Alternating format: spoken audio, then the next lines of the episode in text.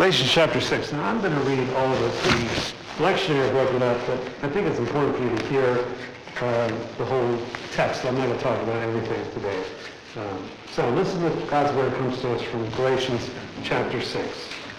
Brothers and sisters, if a person is overtaken by any trespass, you who are spiritual should restore him or her in the spirit of gentleness.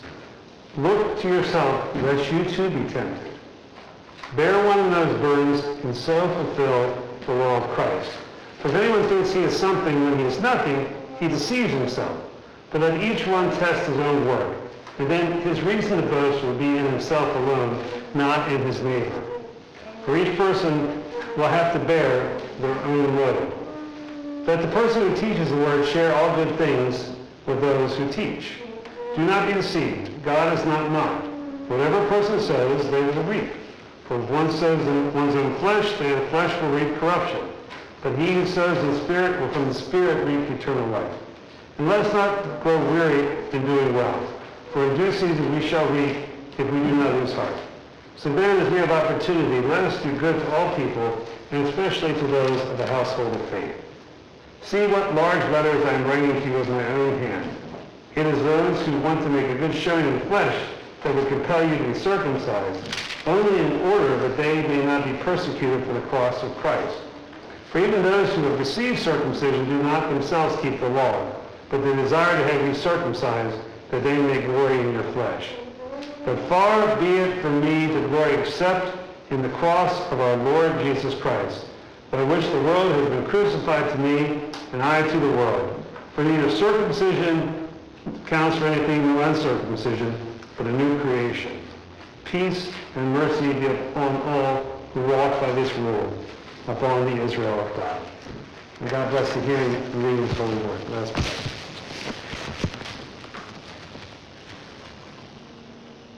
Lord, open up our hearts and our eyes and our mind that through your word proclaimed, we may encounter you, the living word. In Jesus' name we pray. Amen. There's kind of a list of the Bohr men movies. Again, you know, my four sons have this list of their favorite movies. And there's kind of a theme if you stop and think of it, okay? If you hear the list. The Last of the Mohicans. Okay. Of fact, I had a friend who used to call my family the Last of the Mohicans, all right? Uh, um, Tombstone. Gladiator. Backdraft. There's a lot of testosterone in part, right? it's a very, you wouldn't be surprised. But one of the themes is uh, we're really interested, understandably, about what it means to be a family, what it means to be brothers. Okay, whether the brother is a physical, biological one, or whether it is a brotherhood, whether it be a tribe, a band of brothers, whatever. Um, even their Godfather 1 and 2 is, is about family. Okay, maybe the dark side of what a family can be, but it's about family as well. Um, one of their favorite movies, matter of fact, my one son reminded me this recently, is Backdraft. Okay. Now, I think, I'm not going to spoil it, if I spoil it for you, the movie came out in 1991, so I think the statute of limitations is over on spoiling that, okay? But it's, it's about um, a, there's an arson in the city, but it's really about two brothers, an older brother, younger brother, kind of reconciling and working out their differences. The younger brother comes and becomes a fireman. Their father had died uh, fighting fires. And at the end, it's discovered that one of their closest friends, a fellow fireman, is the one who's the arsonist, which actually often is the case, right? Many, many arsonists turn out to be people who fight fires, anyway. Uh, but there's this confrontation. Uh, the Kirk Douglas character, the, or Kirk Douglas, uh, Kurt Russell, the older brother, confronts Scott Glenn, who's the arsonist. And the reason he started the fires is kind of a complicated political reason. He didn't want to hurt anybody, but it got out of control. And there's a scene where something comes down and busts the ramp they're on, and Scott Glenn is hanging on just by Kurt Russell. And they're a terrible situation, and Scott Glenn says, let me go. Save yourself. But Kurt Russell, the famous line says, you go, we go. This idea that the brotherhood, the commitment to each other, the sense of their family was more important than their own safety. Now, it's a romantic story. It's tragic, right? Okay, it's about bravery. It's about the love people can have for each other and sacrifice for each other. There's an old song from the 60s, I think the Hollies did it. He ain't heavy, he's my brother, right? Remember that song? It's the idea that, uh, you know, but I'm strong enough to carry him. He ain't heavy, he's my brother. Well, the, the reality of it is that regardless of whether the person's your brother or not, sometimes carrying each other's burden is heavy, right?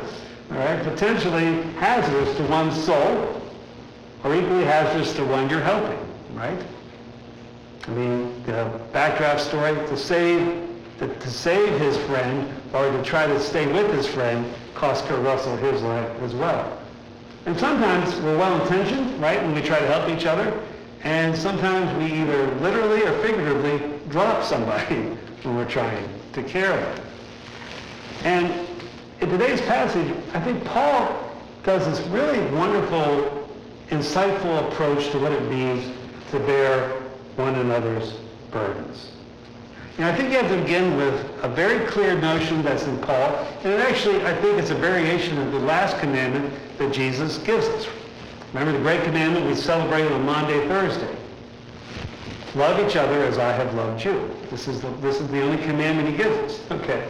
Now, you could argue that doing all the other commandments are easier than this one, right? To love as Jesus loved is a remarkable challenge.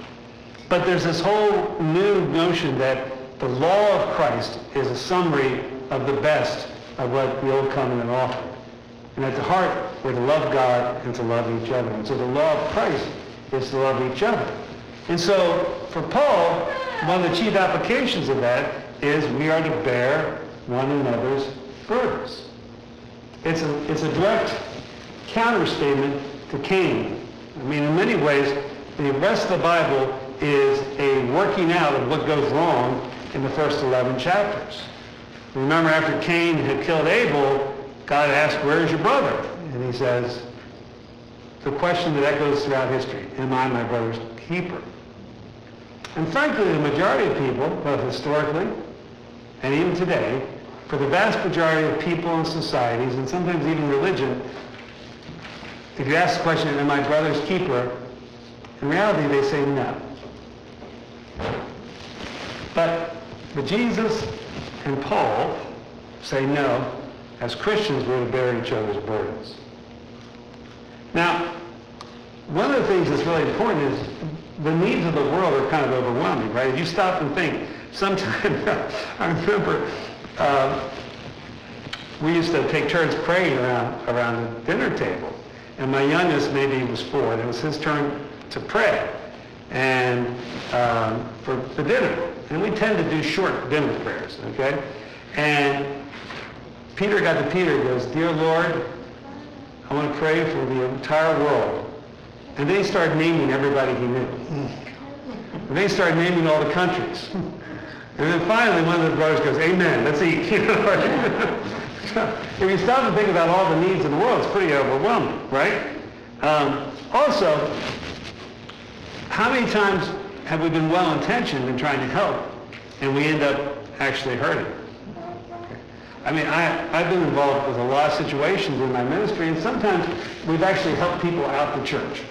Uh, where you know, people come to need, and it becomes complicated, and our intent was to help, but we can end up hurting, or they can end up hurting us.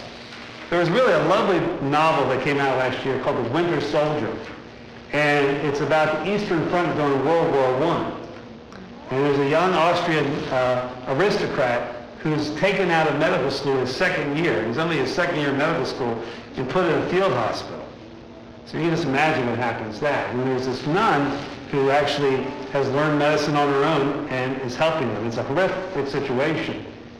And he's dealing with what eventually becomes known as shell shock, which we now know as post-traumatic stress. But what the army wanted to do, the, the Austrian uh, Empire Army, they wanted to patch him up and put him back on, on the front. They were even sending people one arms back to the front in the last days of World War I. And so he tries to protect this artist who's shell-shocked. But in protecting him, he ends up creating greater problems. And the man suffers greatly uh, in what is known as a field punishment. All right, I won't go into the details, but his intent was to try to help him, but in reality, he put the man's life in greater harm. So, in this complicated world we live in, where people's problems are complicated, how are we supposed to bear each other's burdens? Well, Paul gives us the parameters here, and I think this shows both great spiritual and great psychological insight as well.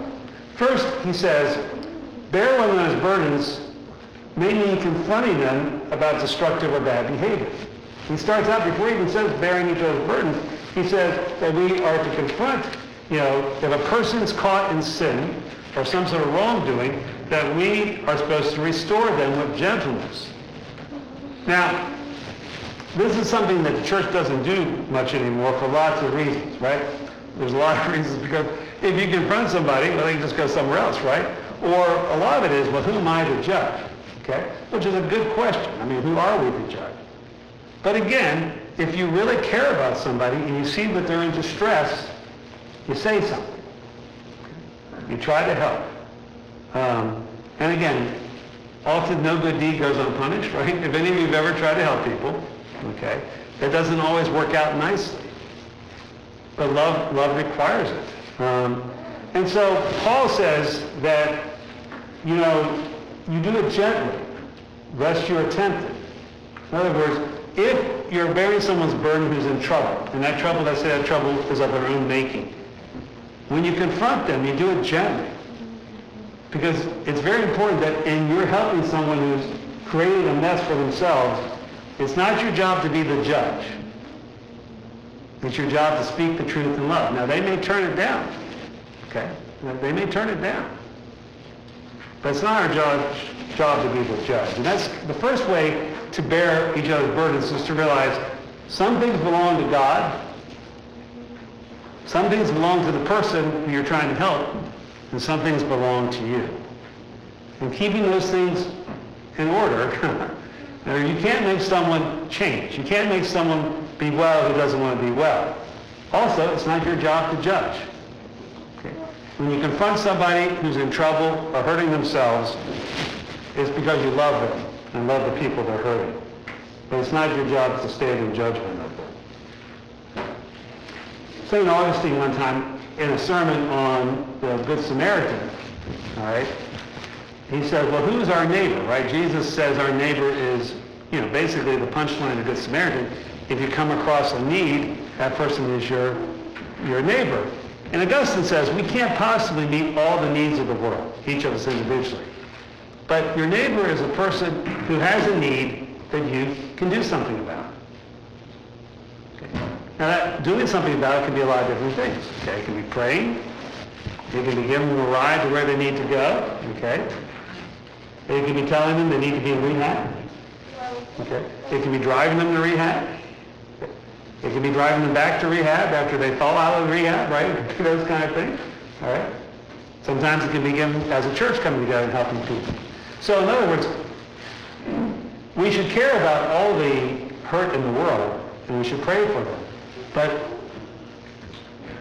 the burden we're to bear is the one that's near us, the one that we can do something about. And so it kind of gives you some parameters on that. Secondly, I, th- I think this is really brilliant. In other words, it's important in bearing each other's burdens that, first of all, that each person realizes, hey, if you do what you're supposed to do, if everyone does what you're supposed to do, there are less burdens to bear. So he kind of reminds them, just because we're to bear each other's burdens doesn't mean you're not supposed to do your share. And then I think what's even more, a really powerful idea is he says you're to only judge yourself based on yourself. One of the funny, uh, I went to Princeton Seminary, and um, it was always, it was really interesting after the first wave of grades we got, because most of us were used to doing really well, okay, wherever we were, okay. And they purposely designed those intro classes. It's kind of like uh, organic chemistry, uh, constitutional law, uh, various different, every discipline has a period where they try to break you. And it was really interesting when everybody got those first grades back. I can still remember a paper I got back uh, from, from the best, maybe the smartest guy there. And first paper I read from I had a C plus on it. I, didn't, not, I didn't get very many C pluses in my, in my academic career after, after high school, because I started caring after high school, okay? Uh, but the person beside me, you know, this is graduate school. The person beside me looked over and saw my C plus. He goes, oh, I'm sorry, Bill. Well, he got a D. And I looked over, I said, my C plus is pretty good now, doesn't it? Kidding. But, you know what, we do that. We do that with career, we do it with family. You know, I should be here in my life, right? Okay? Um, and it happens in so many different ways where we end up comparing ourselves to other people. Our whole economy really is based on you looking around saying, hey, I don't have that stuff. Okay. You know, for instance, any of you, I don't know how many of you are Apple people, okay? I, I'm a late Apple. I have an Apple. I, I didn't have an Apple computer for years.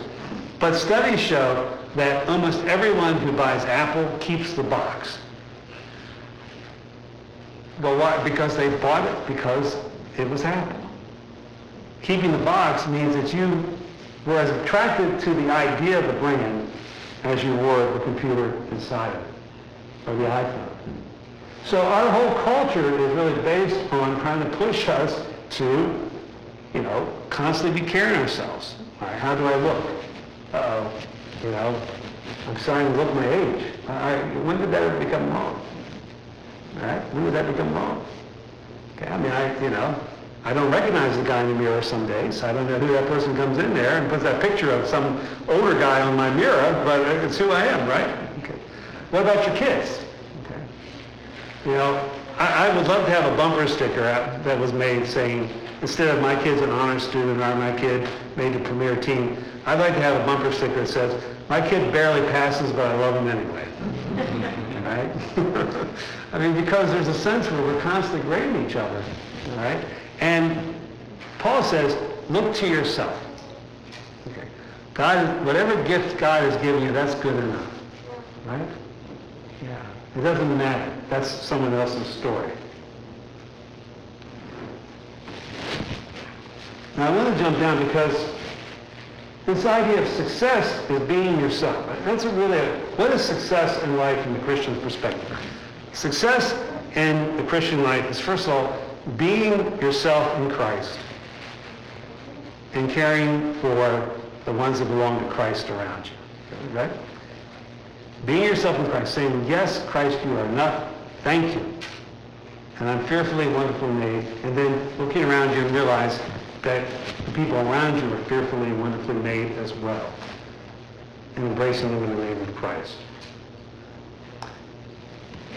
And I think the basis of all this is found in, in, in, two really powerful verses at the end of our text.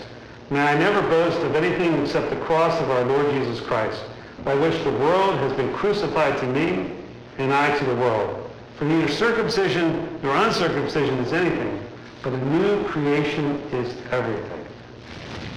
The new creation. In Christ, we are a new creation. Remember I said the New Testament is really about undoing everything that goes wrong in the first 11 chapters of Genesis. You know, we cannot escape the ongoing way sin and death continue to have its way in the world. And, and we can't pretend that the effects of sin and death happen to our own bodies, right? But we, according to Christ, are to see ourselves and others and live in the reality of the new creation.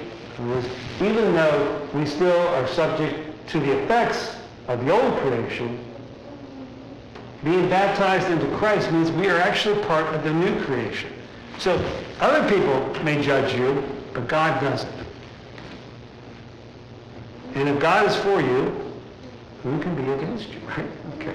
Right? I'll take that one vote any day, right? And so part of the theme that's been in Galatians, we haven't read, we haven't preached through the whole book, but this idea that where the new creation is concerned, it affects the way to live with each other. So in terms of how I view my brother and sister, you know, Christ has destroyed the dividing wall of hostility. Um, between the peoples. There's no more male nor female, nor Jew or Gentile, white, black, or brown, no slave or free, no rich or poor. Power of sin has been defeated. Power of the world has been defeated. And we are to live in that new way and to look at each other through those two eyes. There's a country song by Tim McGraw, and um, I, I never really liked it, but it kept coming to mind while I was thinking about the sermon. And it's about a guy who gets a bad report from the, from the doctor.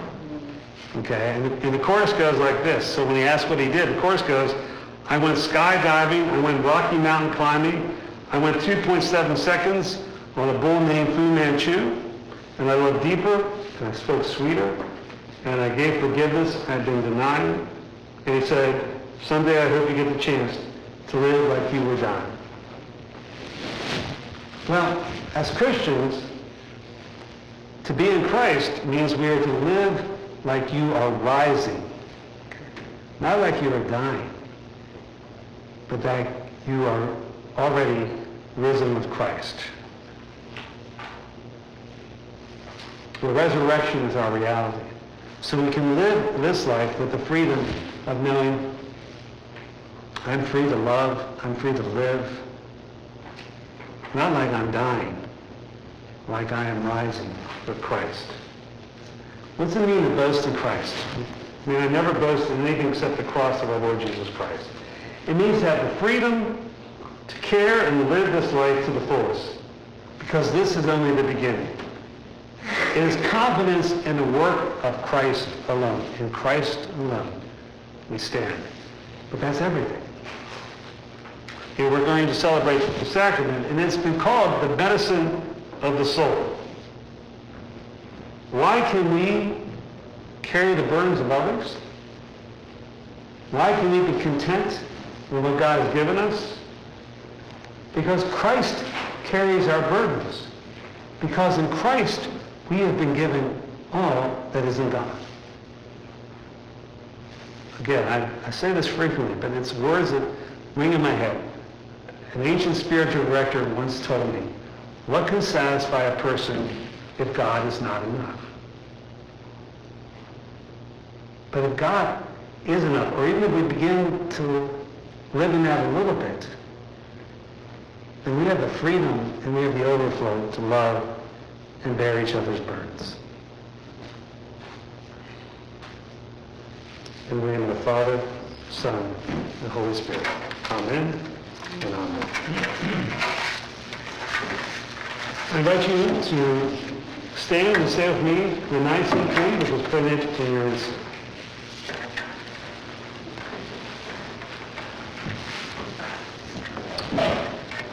We believe in one God, the Father Almighty, maker of heaven and earth, of all that is seen and unseen. We believe in one Lord Jesus Christ, the only Son of God, eternally begotten of the Father, God from God, light from light, true God from true God, begotten, not made, of one being with the Father. Through him all things were made. For us and for our salvation, he came down from heaven, was incarnate of the Holy Spirit and the Virgin Mary, and became truly human for our sake he was crucified under Pontius Pilate. He suffered death and was buried. On the third day he rose again, according to the Scriptures. He ascended to heaven and is seated on the right hand of the Father. He will come again in glory to judge the living and kingdom will have no end. We believe in the Holy Spirit, the Lord and giver of life, who proceeds from the Father and the Son, who with the Father and the Son is worshipped and glorified, who has spoken through the prophets. We believe in one holy Catholic and apostolic church. We acknowledge one baptism for the forgiveness of sins, and we look for the resurrection of the dead and the life of the world to come. Amen. You may be seated. I invite you to continue your worship by giving God your gifts, your tithes, and your offering.